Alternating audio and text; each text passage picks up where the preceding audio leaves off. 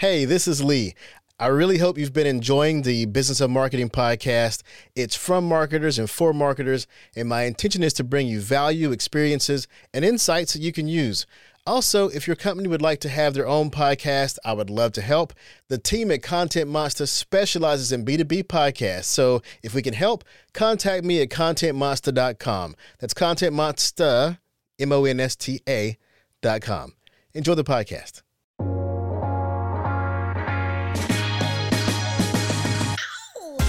Listening to the Business of Marketing podcast, where we have conversations with some of the most influential and thought provoking minds in marketing, sales, and business. And here's your host, A. Lee Judge.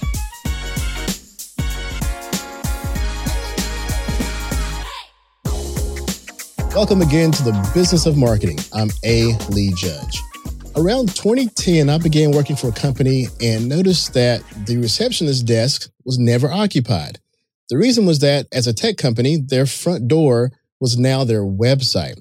And as a marketer tasked with driving leads into the company, the website was the primary target of all of our activities.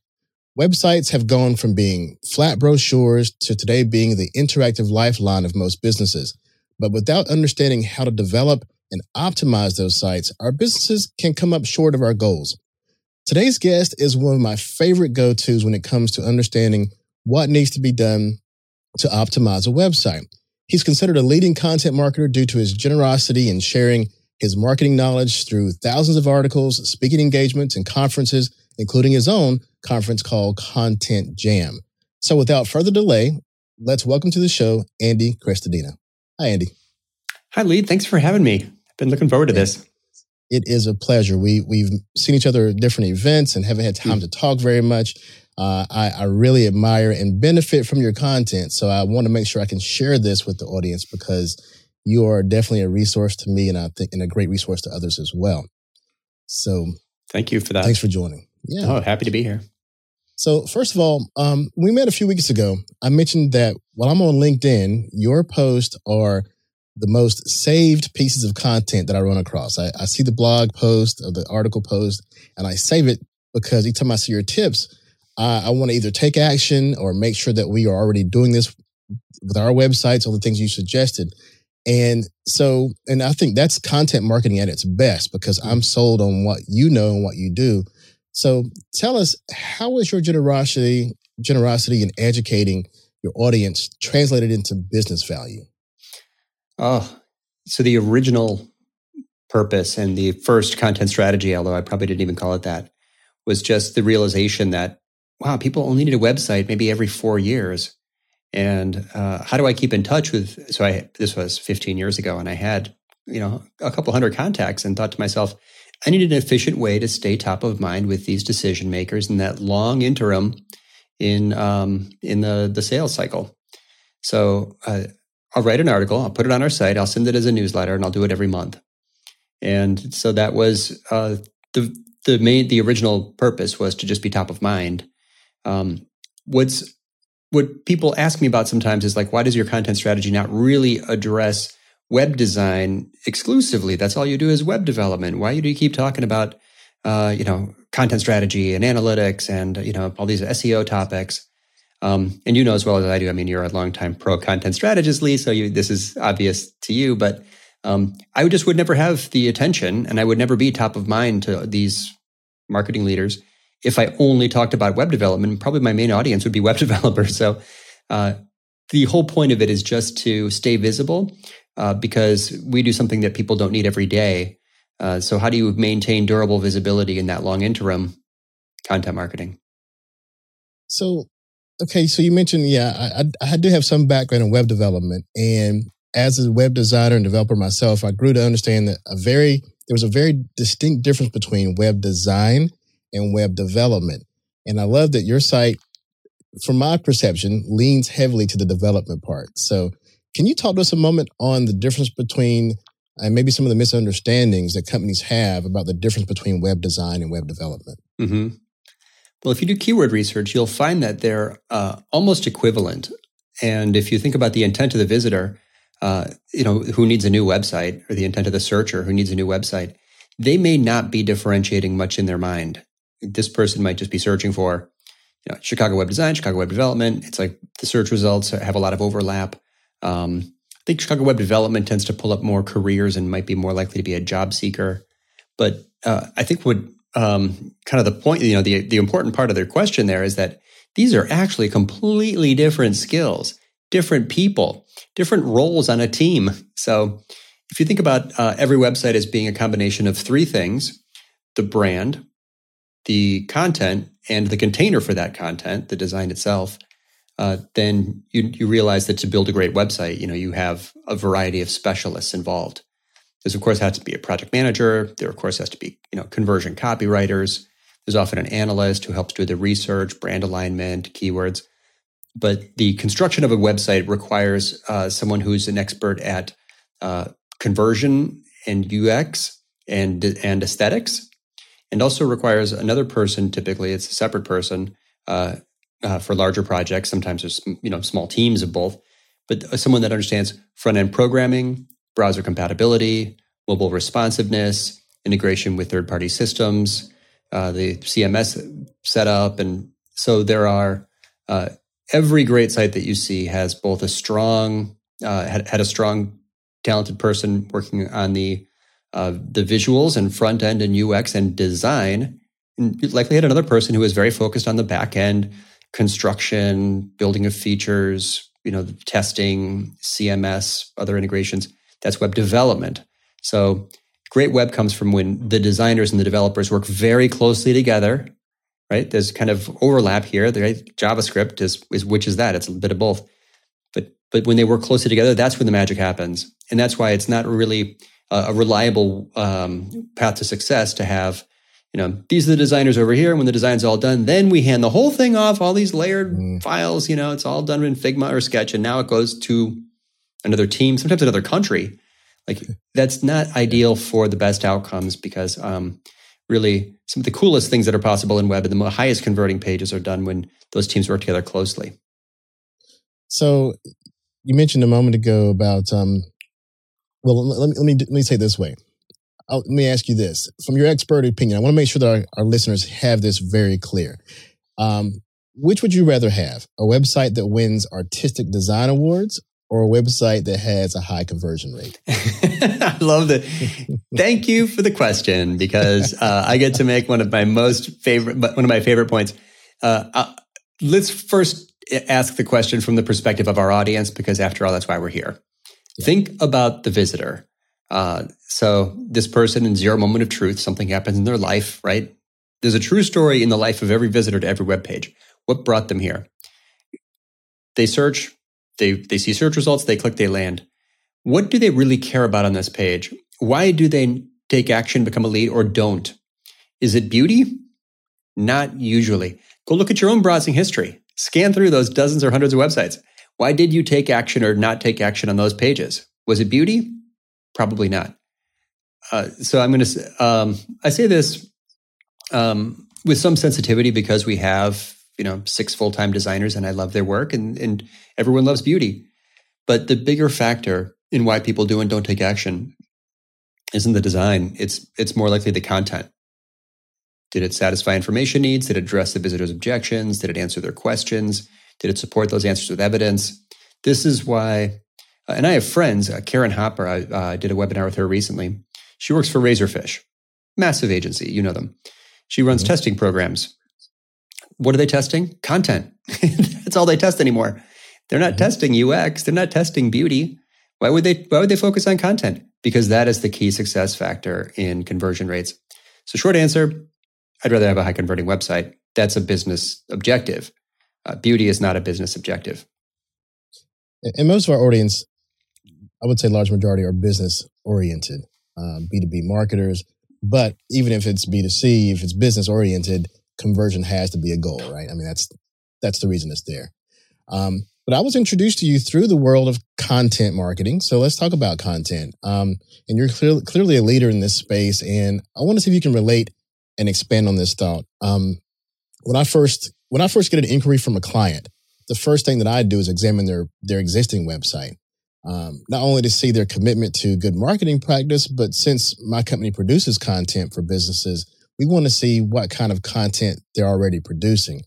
So, from a content marketing and web development standpoint, what do you say when you see a website that is still more brochure than content?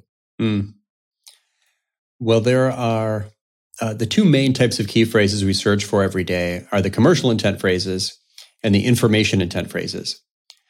80% of all queries people do are, are for information intent phrases. They want an answer. They're looking for some help. They, they want to solve their own problem. They want advice. So those are the content marketing gives you access to that vast audience of people who just want answers and advice and help and they want to learn their professional development you know they're they're um uh you know they're looking for best practices um practical tips if you don't have a content marketing program you've excluded all of that potential awareness you've limited yourself to just the bottom of funnel stuff uh, and you and your site can only really target commercial intent key phrases a site without content marketing is an online brochure. That's all it is. It's an online brochure waiting to be downloaded. There's no other, there's nothing, there's no advice, there's no heartbeat, there's no pulse, there's no reason why you'd go twice, right? You'd only go to this website once. So um, for us, 85% of our visitors are to our blog. Uh, it's more than, it's like 1.2 million visitors a year or something. Uh, the cost, the out of pocket expense for me for that is zero. Um, you know, it's all just done through content marketing. So, is there another path to attracting millions of, of visitors, uh, hundreds of thousands of subscribers and followers, uh, thousands of links from other websites that support your ranking for those other more valuable phrases? Not that I know of. this, this is uh, it is an amazing era to live in. It's a huge opportunity. People that fail to do that, it's like, uh, are, are, you trying to keep your secrets? I don't know. Lee, you know all the objections, right? Why don't people do it? It's weird. I guess they're lack of time, lack of commitment, lack of uh, understanding of the channel, lack of awareness of um, squeamishness about being public. Sometimes I don't know, but uh, no, it's a no no blog, no content marketing, no podcast. You've got an online brochure. Best of luck to you. That's all. You, that's uh, you've that's limited yourself a bit here. Yeah. Yeah. Yeah. Well, you know, so you mentioned um, about different forms of content someone can have on their website. And I wonder, from your standpoint, um, well, let me, let me go back a little bit because there's a few things we hit on there. Um, let's let's get back into to the SEO part. I mean, so we're talking about driving traffic to the website. Mm-hmm. Um, it's something I think you have unique in your content is the amount of research you have. So you mentioned a lot of things that anybody could do in terms of, and I think maybe I would call it low hanging fruit, you know, mm-hmm. writing about what they do, sharing their expertise. But even I myself find the research part as a higher hurdle, which I think you are winning at. So tell me, how do you find time or how do you manage to, or maybe just you prioritize having research? Because I think that's why you get a lot of backlinks. That's why I would link to you is because you have mm-hmm. New information. So tell me about your approach on research and content? Well, it is a magical, almost all powerful format for content. Uh, there, if you want to publish something that gets the attention of journalists or that inspires other people to reference it, that gets shared more, that gets linked to more, those links are valuable in supporting all of your rankings. It's called authority if you're an SEO. Uh, then uh, it is the one format for content that it has 100x the value and, and results of any other. Um, so original research is basically when you stop and ask, uh, is there a missing statistic in this industry? You know, uh, what do people frequently say but rarely support with evidence? The mm missing stat. What do people? What is the frequently asserted but rarely supported thing in our industry? So I, will give you some examples of, of you know these sort of questions we've answered with with uh, data on our site. What features are most popular on websites? How long does it take someone to write a blog post? Uh, why do people share things and follow others in social media? Why do marketers think people share things and follow others in social media? There's a big gap there. That was a fun uh, piece of uh, that was a fun survey, sort of a dual survey. Um, you know, what's a good bounce rate? Um, what percentage of uh, what's a good engagement rate for Google Analytics 4? So when you when you answer these questions, then you give you support what other people are doing in their content, and then you uh, you're being sort of you're like a, a better internet citizen. Um, you're adding more value. Uh, your content is instantly differentiated because you're the only person with that piece of data. Ask your, I don't really do content audits for clients, but if I did, I might ask this question: Is there any information uh, for which this website is the primary source? By publishing original research, you have the opportunity to make your website, your domain, right, that URL, the primary source for new information. When you think of it that way, it becomes uh, you get some clarity on why it's such a, a powerful format. Yeah. Uh, it's it's just more valuable. That that is golden. I mean, even today, if we if I'm writing an article and I know something to be true, but I don't own the research, I might skim through Andy's stuff to say, I know he's done this research somewhere. Let me find where I can link to his research to help back up my content. So mm-hmm. that's an example of your content, first of all, being stronger because of the research, and then other content marketers wanting to link to your content because it supports their content. Um, if they're not able to do their own research, which everyone should try to try to, but they can't research everything. So well, in the last week, so we just published our our uh, ninth annual blogger survey. We get a thousand bloggers to answer twenty questions. In the last week, uh, someone wrote about it. Someone wrote an article that mentioned it on WordPress.com. That's yeah. a domain authority ninety five website. On SearchEngineJournal.com. That's a domain authority ninety website. I mean, these aren't. I didn't do any outreach. I'm not. I'm not um, pitching stories it's just these are just people spontaneously finding it and link to it. It's SEOs maybe are skeptical that this is possible, but I'm going to put it in plain English. Can you build a content strategy that organically, spontaneously attracts high domain authority links every week with zero effort? Yes, it is possible. I'm showing you in, you know, just put orbitmedia.com into your favorite SEO tool and look at it. Uh, we never do outreach, uh, except to get survey respondents because that's how you get the primary data. But um, it's extremely effective. Extreme, you do extreme quality, and that's something that I think uh, what you do is a, is a, a case study for quality content, and we all appreciate that. So thank you again for that. Well, Thanks, Lee. I, I appreciate you know what it takes. So that means a lot coming from you. I know what it takes. And I know I'm like, boy, that's a high bar. And I, and I appreciate it. That's why I love to, you know, to to reference you because I know what it takes. I know it's not it's not fluff. It's a lot of work, and I look at it and go, "Wow, they put a lot of work into that content. It deserves all the accolades it can get." So. Oh yeah, fifteen hours, twenty hours. The annual survey, more than hundred hours. Who who else? I mean, if you want to be different, you know, you know, you're differentiating when you're spending hundred hours on a single piece of content. It's a it's a big lift. Um, but you know, it's it's usually 10x efforts that lead to 100x rewards. Yeah. Well, so speaking of rewards, I mean, one of our rewards, a lot of our rewards come from Google. So let's dig into some of the more stressful details of maintaining a website, which is keeping up with what Google defines as optimized. Um, if, if a company's site is effective in driving business, what is your approach to addressing Google if it says that your site is slow or not optimized properly? Mm. Well, the site speed thing is uh, thankfully uh, often addressable just with tools and plugins. Uh, if you've got a WordPress site, we've done a lot of testing on this, and there's two uh, two tools that we use that can dramatically speed up a website. It's Smush. I love the names, right? Smush mm-hmm. Pro mm-hmm. and W uh, WP Rocket. Um, also, anything that that does kind of the CDN style caching, like I think Cloudflare Cloudflare has services for that. Uh, these things are there's ways to speed up sites. Um, it's it's a bit more forgiving than it used to be when we used to go through the code like line by line. Um, other so that's that's a factor. Uh, Core Web Vitals is probably the triggering term if you've heard that that sends people running to kind of try to speed up their websites. Um, I do think that a bigger factor is really the quality of the page. So we mentioned you know spending 15 hours on a piece of content. My last article was 3,500 words and had 20 images. Hey, mm. Andy, why would you make an article with that much content if site speed was that important?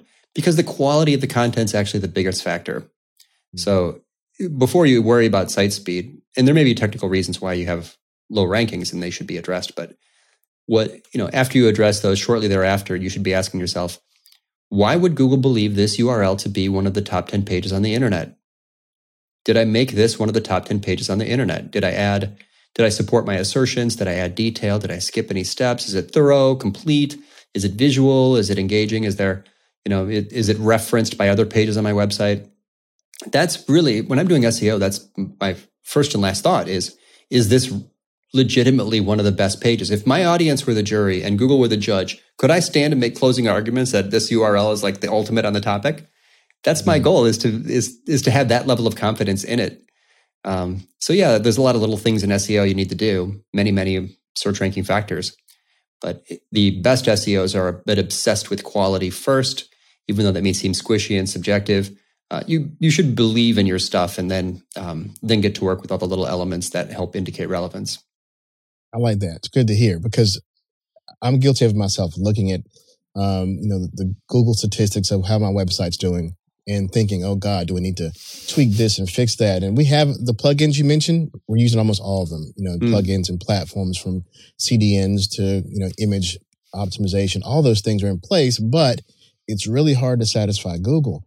But then we realize, well, we got several leads today through the site and through the page. They say is slow, but yet it's converting. So we're like, eh, let's not take a chance in breaking what's working. Um, oh, Lee, so, I'll give you a.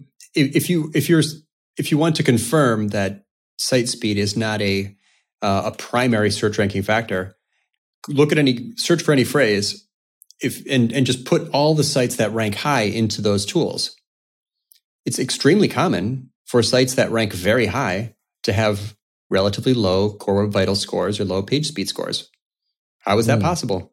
It easily possible. It's it's not a heavily weighted site speed is not a heavily weighted search ranking factor in my experience. You know, here's a rough, very unscientific experiment that I did similar to that. I looked at all my competitors and I looked at the speed of their sites and most of them were slower. And I said, well, you know, if, if they're mm-hmm. slower, but they're competitors and some of them may be doing more business or less business than us, I'm like, well, that's my competition, not Google. so, yeah, you know, you if, nailed if it. customers, yeah, you, you did it. You did exactly what I was. Uh, so that, that's a great example, right? It's, um, and I'm not, I'm not advocating for slow websites. You know, there's, there's, uh, we should all be trying to speed up our sites. You know, it's good for sustainability. It reduces uh, server load at hosting centers. It's a global, you know, it's a carbon emissions thing. You know, there's mm-hmm. lots of important reasons. You know, it's a usability thing. People want to access your site from a country with, or from a region with low band, low band, low uh, connection speeds. Mm-hmm. And, we, and it's a UX thing. You know, we have every good reasons to speed up our sites, but so do them and do them all, but don't do them with a high expectation for it affecting your search rankings. Good to know. Good to know. Because we've all probably gotten to some uh, moments when we're obsessing over a second or millisecond when our page quality isn't where it should be. yeah. so Work on your make content better first. content, make a better site. Yeah. And not yep. worry about that millisecond that you're missing.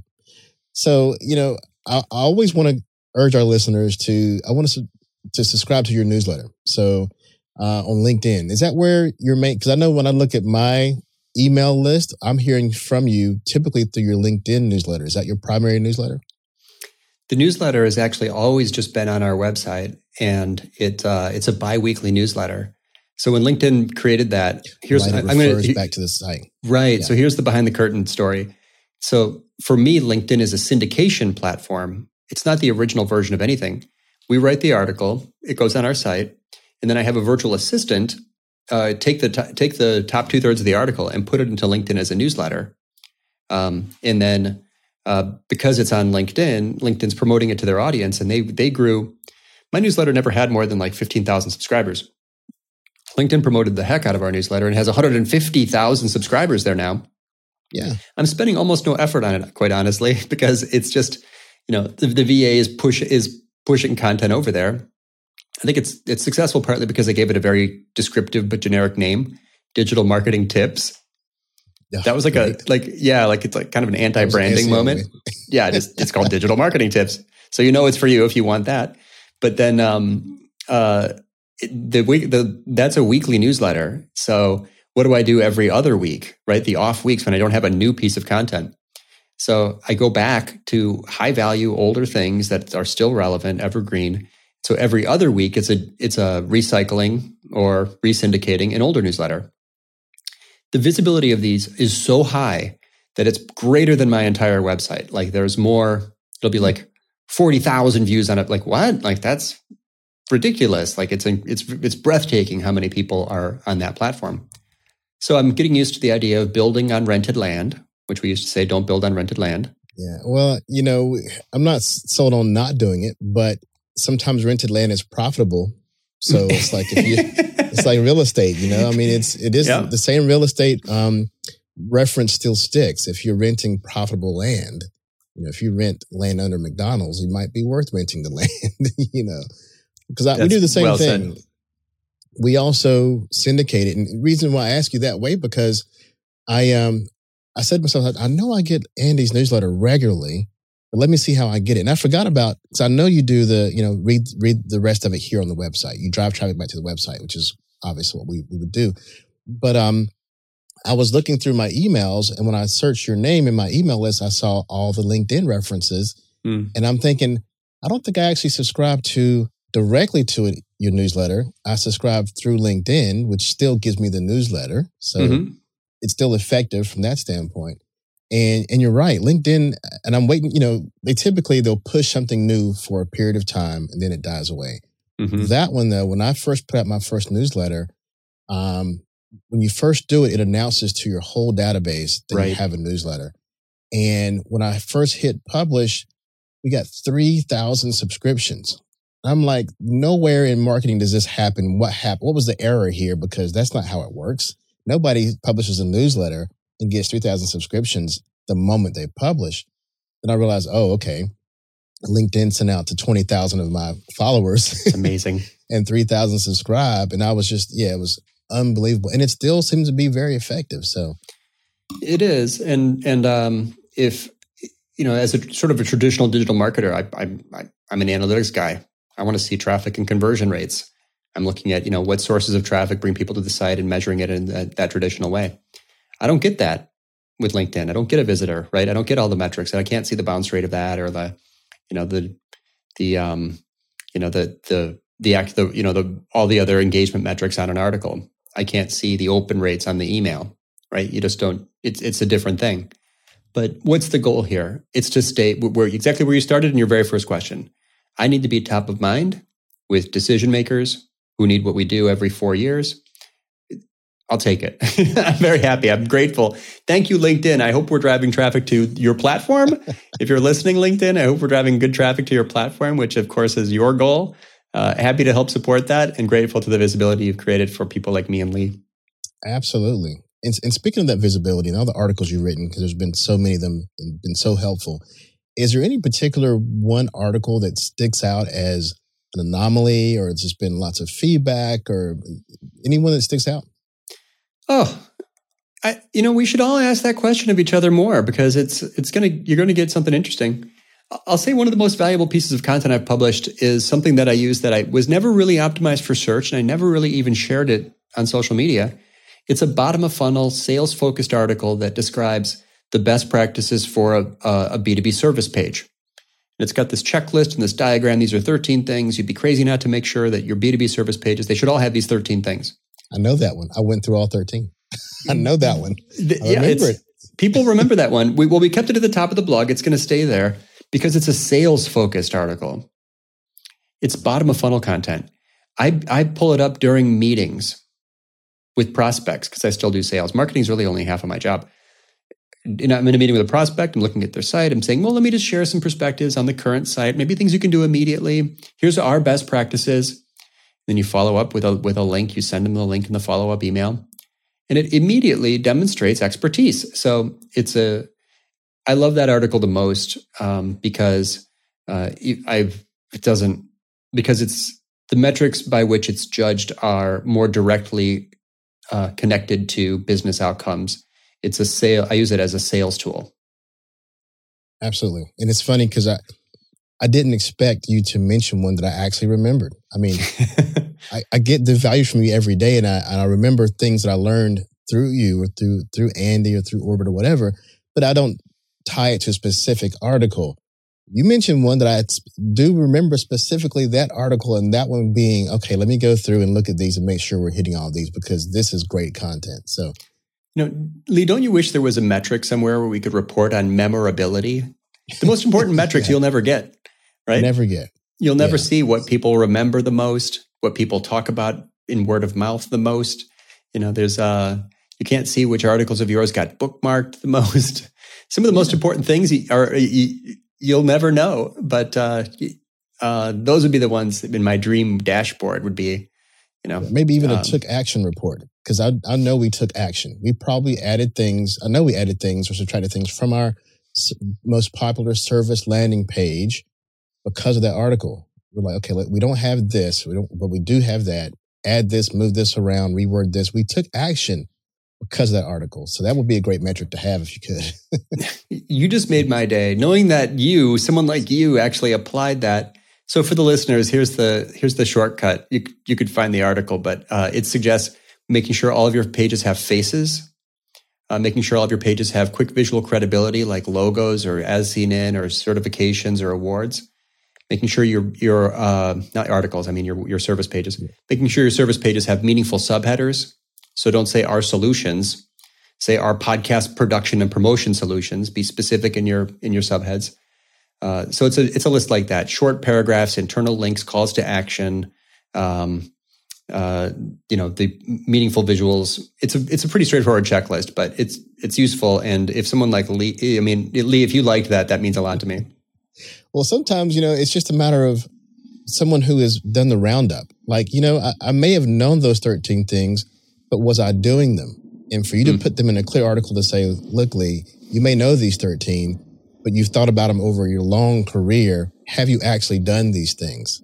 And so that organization, even whether you know it or not, whether it's new to you or whether you know it and it's mm-hmm. organized mm-hmm. for you, there's still that a tremendous value in there. So that reminds okay. me, someone I met once said that, um, you know, 10x content, people talk about that a lot. And normally what they mean is write a longer, bigger thing. Mm-hmm. But I, someone else said to me once, "Is there? Uh, you can also be 10x in in being 10 times more concise, yeah, or 10 times more simple, right? To see all 13 things on one little graphic. So it's in, so I think um, it's a reminder that 10x is doesn't necessarily just mean 10 million words. Uh, can you get to the point faster, or make it more accessible, or di- digestible, or practical? Um, I think that's uh, uh, maybe partly why that piece works. Yeah, it's something I'm trying to learn right now because I've been asked to do courses, for example, and one of the biggest hurdles for me to get over is that some of the information's out there. Maybe all of it's out there on YouTube mm-hmm. for free, but no one wants to go through 30 videos to find all the information if you can put it in one package, you know, one course, whatever. And that's a tough one for me to get over to say, why would I do this again if it's already been done? But maybe, like you said, the conciseness to have it in one place is part of the true value. Uh, this is going to sound terrible after my my my um, my recommendation to do original research, but in some ways, originality is a bit overrated. Your audience won't have seen all of those and won't have time to go pull all those disparate bit, bits of advice together from thir- from thirty different videos. So the goal isn't necessarily to be um, the only or first to say a thing. Uh, it's to just package it in a better, more accessible, more findable way than than the competitors do. Uh, I think that's a. I, I struggle. I'm giving a presentation later today where it's like stuff I've talked about a lot, but it's in a new room and these are new people, and I have to remember that there's there's um, you know, some of them may have seen some of that before, but for a lot of people, um, even if I've said it a hundred times and everyone else has said it a thousand times, um, just wait. They're going to write it down when I say it and they're going to go apply it because they maybe haven't, you know, maybe it's new to them. So speaking of all that content, Andy, that you have out there, um, I want to make sure that the listeners are able to continue to learn from you, maybe do business with Orbit Media, read your books, etc. So tell us about how we can continue to learn from you and keep in contact with you and your information. Well, everything I know, we package up every year into the trying to be 10x content. It's the most comprehensive version of everything we've done, which is a book. It's called Content Chemistry, and it is now finally available on Amazon. It took, uh, I'm sure you can relate these big projects. It took uh, about eight months uh, to update from its previous edition. This is version six. Wow. It's 80 pages longer. It's got everything, pretty much everything in it. Um, other than that, LinkedIn, we mentioned LinkedIn. And other than that, I would just say um, uh, orbitmedia.com, which is um, the platform itself. And that's where you can see our events. We do a monthly webinar, we do an annual conference, which is coming up.